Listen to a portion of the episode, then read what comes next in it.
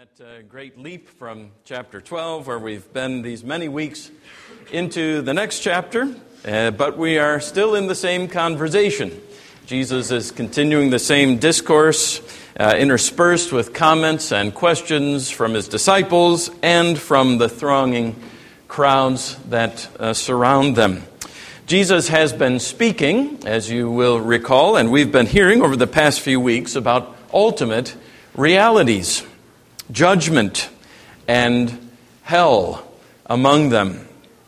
He's warned that the Son of Man is coming at an unexpected hour, that the unfaithful servant taken by surprise by the Master's coming will be beaten with many blows, that there is a court date appointed for every one of us at the bench of the judge of mankind and uh, that all will appear there uh, either to be punished or to be acquitted before Him.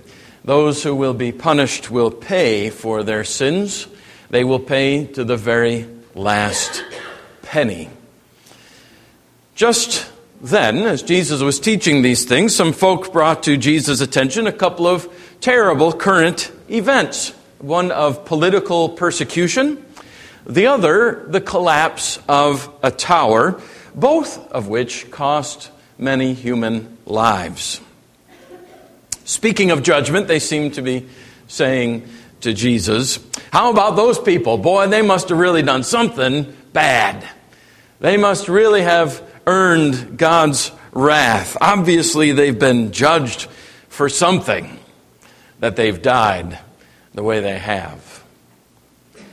But Jesus draws a lesson from those terrible disasters that is surprising, to say the least, and which no doubt rocked them back on their heels when Jesus said it to them. May it do the same to us. Let's pray. Father, many, many words are spoken and heard by us. Words, words, words. But we pray Father, that the words we hear now will be the voice of God, and that our hearts, prepared by the Holy Spirit, will receive them just that way. Speak, Father, we pray. Send thy Spirit to do this work, we ask. In Jesus' name, amen. Luke 13, the first nine verses this morning. There were some present at that very time who told him about the Galileans, whose blood Pilate had mingled with their sacrifices. And he answered them, Do you think that these Galileans were worse sinners than all the other Galileans because they suffered in this way? No, I tell you, but unless you repent, you will all likewise perish. Or those 18 on whom the tower in Siloam fell and killed them. Do you think that they were worse offenders than all the others who lived in Jerusalem? No, I tell you, but unless you repent, you will all likewise perish. And he told this parable. A man had a fig tree planted in his vineyard, and he came seeking fruit on it and found none. And he said to the vine dresser, Look, for three years now I have come seeking fruit on this fig tree, and I find none. Cut it down. Why should it use up the ground? And he answered him, Sir, let it alone this year also, until I dig around it and put on manure. Then, if it should bear fruit next year, well and good. But if not, you can cut it down.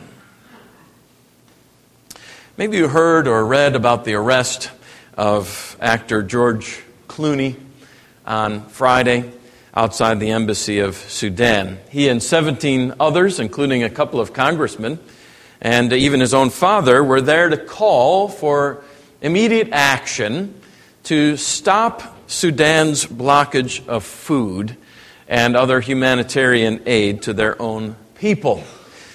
Quote, we're trying to bring attention to an ongoing emergency. He said this after his release, one that's got about a six week timetable before the rainy season starts, and thousands of people are going to die from it.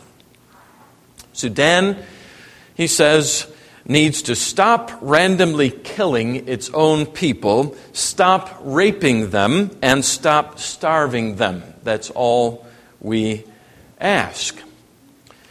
Well, kudos to George Clooney. Uh, you may well be familiar with the fact that half a million people in Sudan's Nuba Mountains and Blue Nile regions risk starvation because President Bashir is blocking food and supplies from reaching them.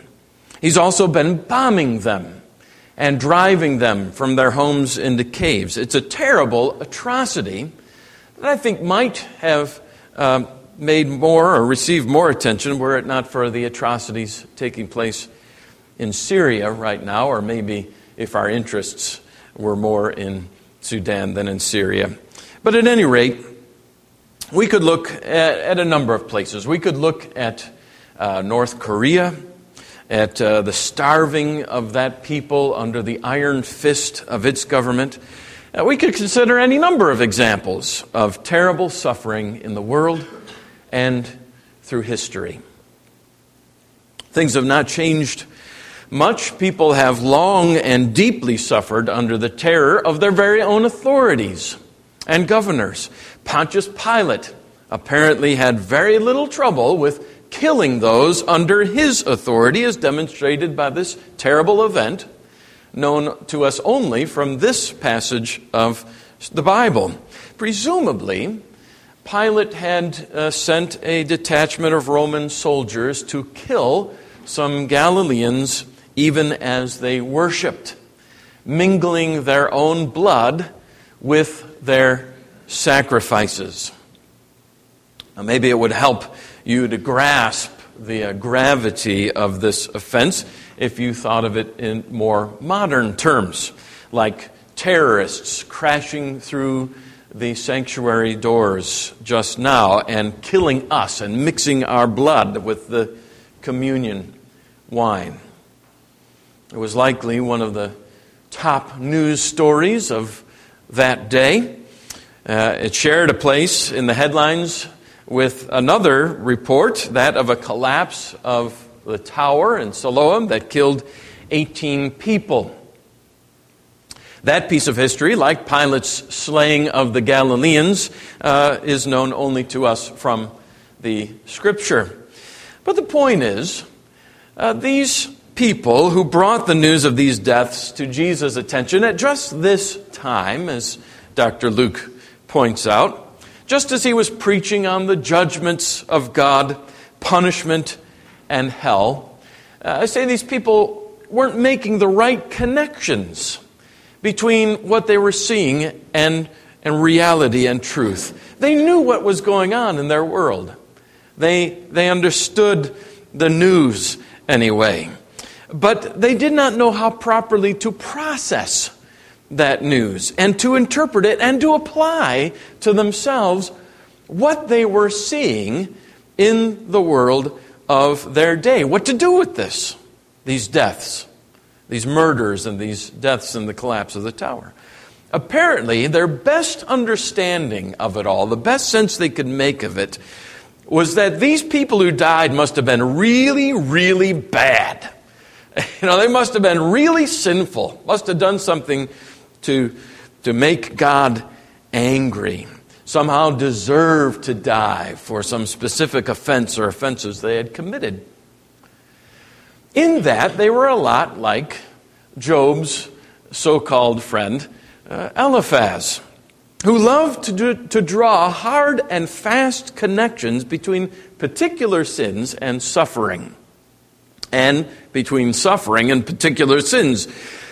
As he put it to Job, who that was innocent ever perished? These people didn't grasp the real significance of the suffering and of the, of the death of others.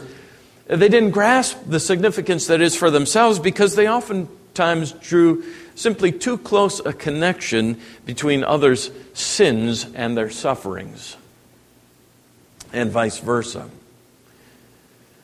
We fail as well on this score. But on the opposite end of the spectrum, we see suffering and death all around us, and that in the very forms in which it existed in Jesus' day. We've seen great towers fall and people die. The images are imprinted indelibly on our consciences of, of great towers in New York collapsing on 9 11. And we're witnesses through our news media of the mixing and mingling of the blood of religious martyrs with their sacrifices and of citizens' blood with the ground of their own homelands. We've seen tsunamis take thousands, tens, and hundreds of thousands of lives, as in the 2004 Indian Ocean earthquake and tsunami, or the triple disaster that we remembered, uh, recalled the one year anniversary of last week uh, in Japan on 311. But we err uh, in our understanding like they did then, except, as I say, on the polar opposite end from the Jews in Jesus' day. Uh, the first things off of our modern lips consisting of flimsy attempts to clear God's name, to clear God from any sort of responsibility whatsoever for these things. And certainly they would not be judgments of God. The modern says, mm, we sophisticated Westerners uh, can't possibly see anything that resembles the judgments of God in these disasters. And so we miss the point just as badly as the Jews of Jesus' day did, only for a failure of understanding in the opposite direction. Well, what am I saying? Are those things the deaths of the Sudanese people, Syrian bloodshed, thousands of Japanese lives crushed under a rushing wall of water? Am I saying that these things are specific judgments of God? Well, frankly, I don't know. And neither do you. They could be. They could very well be. Knowing that the persecution in Sudan that Mr. Clooney protests is actually largely focused against Christians, and specifically against Christians, by a Muslim government in the name of Islam, causes me to be very circumspect about suggesting that their suffering is a direct judgment of God against them.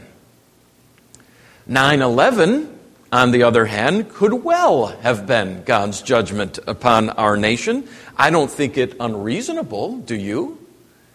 Based on all that the Bible has to say, for us to expect the judgment of God to fall upon our nation as saturated by sin as we have become. But we don't know for sure. Those are the secret things of God's mind. He knows. I will not confidently assert nor deny that these are specific judgments of God. What I must say is what Jesus says.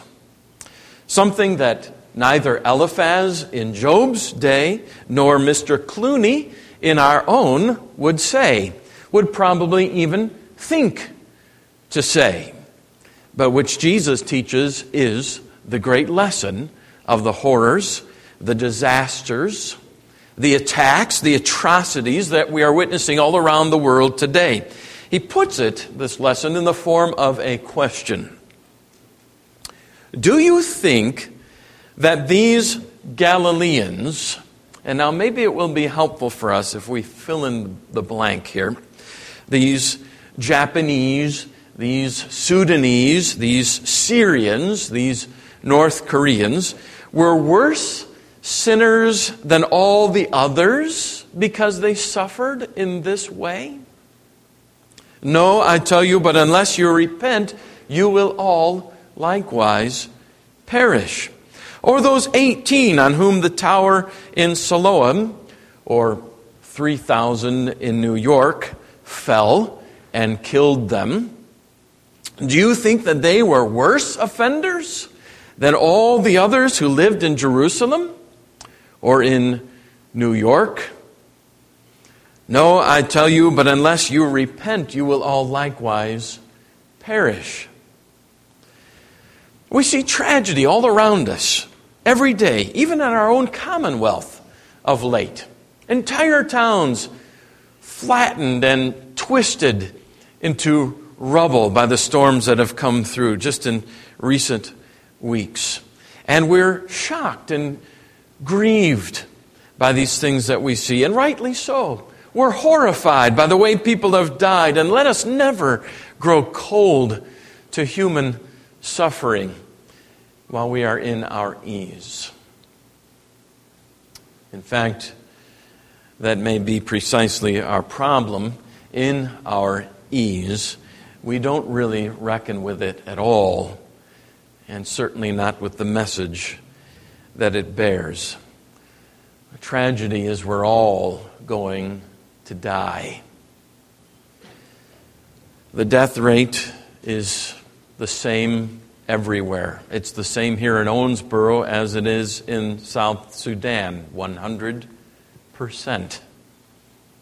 In the face of death, Jesus says the lesson is plain. You're going to die too and face the judgment of God. Are you ready? If death comes suddenly upon you, as it has upon so many, when they were least expecting it, are you ready now? Jesus says, unless you repent, you will all likewise perish. So we look at these heart rending events in our world today, we must rend our hearts. We must be moved to repentance. We should weep. We must weep with those who weep right now in many parts of the world, but we should also weep for ourselves, for our sin. Says Jesus, looking at the catastrophes and the holocausts in his day, both of political terror and what we might call a natural disaster, he tells us to weep for our own rebellion against the Almighty. He tells us to look in them and through those things to the great judgment day that is coming. As John Calvin wisely said, all the calamities that happen in the world are testimonies of the wrath of God. The torture and killing, the raping and the pillaging that take place under the heavy hands of cruel dictators, the sight of jet airplanes crashing into towers, and 23 foot walls of water racing across the landscape at 60 miles an hour. These are portents, these are warnings, and small by comparison to the judgment of God that awaits those who will not turn in repentance and faith to Him through Christ Jesus. You won't hear that in the press today. That's exactly how the prophets, including Jesus, understood these very sort of events in their own day, and so used them as, as lessons, as points to turn people to God, or, as was more often the case, to steer them back to God.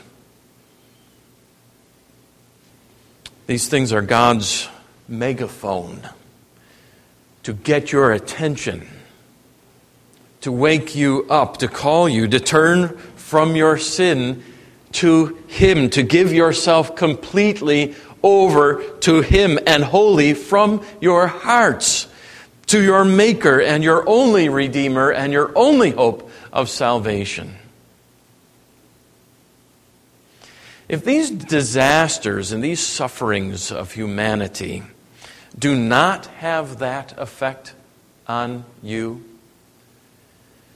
then for you they will be double tragedies. And for that reason. Every deadly calamity, wrote John Piper in connection with the tsunami back in 2004, that reportedly killed more than 200,000 people. Every deadly calamity is a merciful call from God to the living to repent. Let our hearts be broken that God means so little to us. Grieve that He is the whipping boy to be blamed for pain, but not praised for pleasure. Lament that he makes headlines only when man mocks his power, but no headlines for 10,000 days of wrath withheld. Let us rend our hearts that we love life more than we love Jesus Christ. Let us cast ourselves on the mercy of our Maker. He offers it through the death and resurrection of His Son. Now, I've used that word repent several times this morning, just as Jesus used that word often.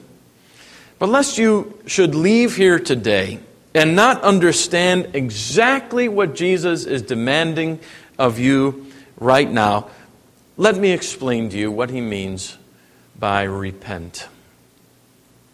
Repentance is, quite simply, a change of heart that results in a change of life. It begins with confession. Repentance starts by confessing the sinfulness of your own sin against God. It acknowledges to him that you've done wrong, that you have broken his law, that you have failed to do what he has told you to do, and you have done exactly those things that he told you not to do. Repentance is just simple, blatant honesty about the pride, about the lust, about the selfishness and self righteousness and self centeredness and even self pity of your own life. Then, after confession, repentance is contrition. That is a deep sorrow for what you have been and what you have done. Repentance feels the sting the sadness over sin, not just because you got caught, not just because of the consequences, but because you're grieved at the very thought that you've grieved God by your sins. And then after confession and contrition, repentance makes a course correction. Repentance turns from chasing after sin and its pleasures to chasing after Christ and his pleasure. Repentance is a turn, basically, from sin to Christ. And it's not just a one time deal, repentance. Jesus, in this single passage, speaks of repentance in two different tenses.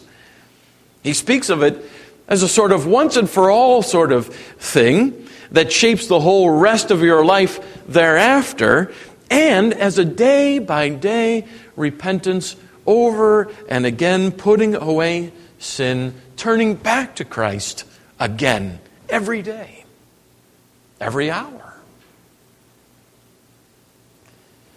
Now, you covenant children who have trusted in the Lord since before you can remember will not remember a specific day that you first repented from your sin. Your parents have been helping you to repent long before you even knew what repent meant, even knew the word repent.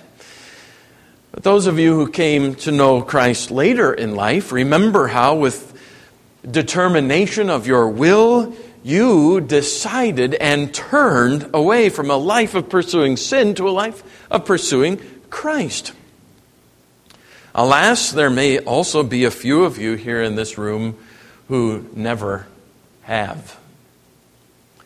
You never have turned away from your sin to Christ. You never have repented. You haven't even started. Well, this is your moment. Right now, right here, turn to Christ. Tell Him, tell Him, I'm leaving my sin behind right now, and I am making you, Lord, my Lord, all in all from this point, now and forevermore. But then, don't stop there.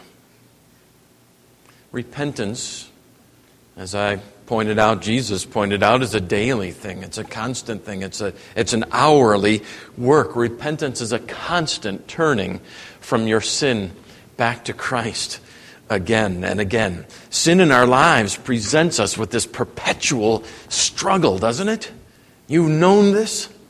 You've experienced this, you Christians, a war going on in which you must constantly look back at your captain, at your king, to fix your eyes on him again as you follow him in this fight of the faith. Repent of it all.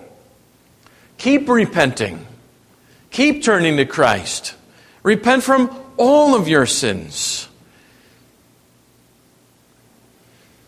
Philip Henry wisely said, Some people do not like much, uh, like to hear much of repentance.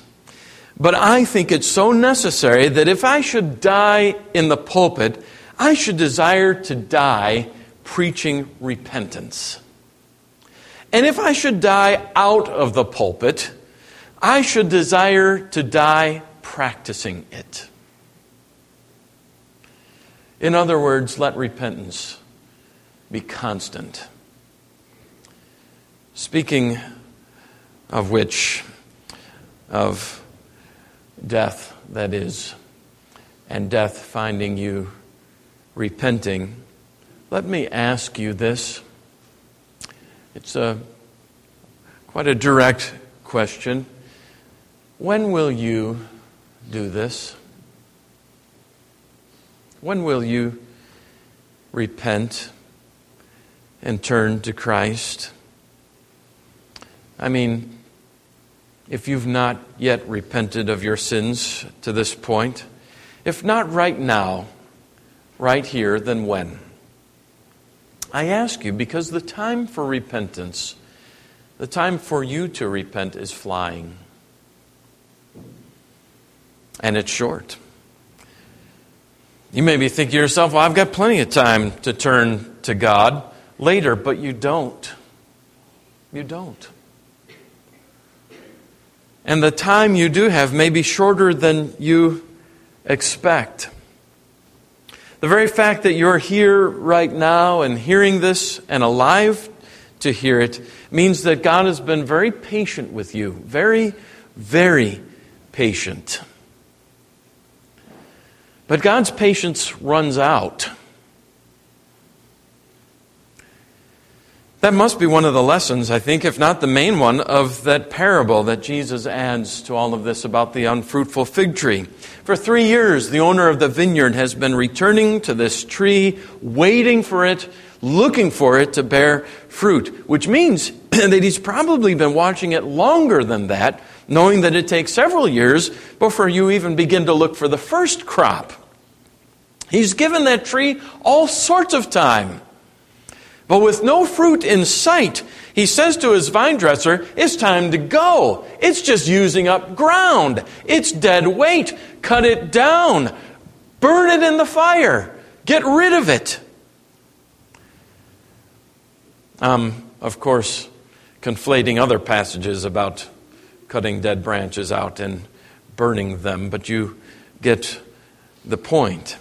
The first and, and most direct application of the parable was, of course, to the church of Jesus' own day. God had borne with Israel with much patience and for a long, long time. He had called and called and called and called Israel to come back to Him in repentance. Jesus came issuing the very same call, issuing it then in His flesh, from His flesh, in incarnation. Still, after all of that, she would not turn to Him. And now, in Jesus' day, the axe was laid right at the root. It was ready to fall on the church of Jesus' day and cut her off with one terrible blow. And it did happen some 40 years later, after Jesus' resurrection from the dead. That axe fell. It took the form of the Roman army who came and destroyed Jerusalem. Not one charred stone of the temple was left on another when it was over. But surely the same principle must be true for those, for any of you whom God has called and called and called, only to be refused by you or ignored by you or deferred by you to some other day. God will not wait for you forever. He won't. Now, He's very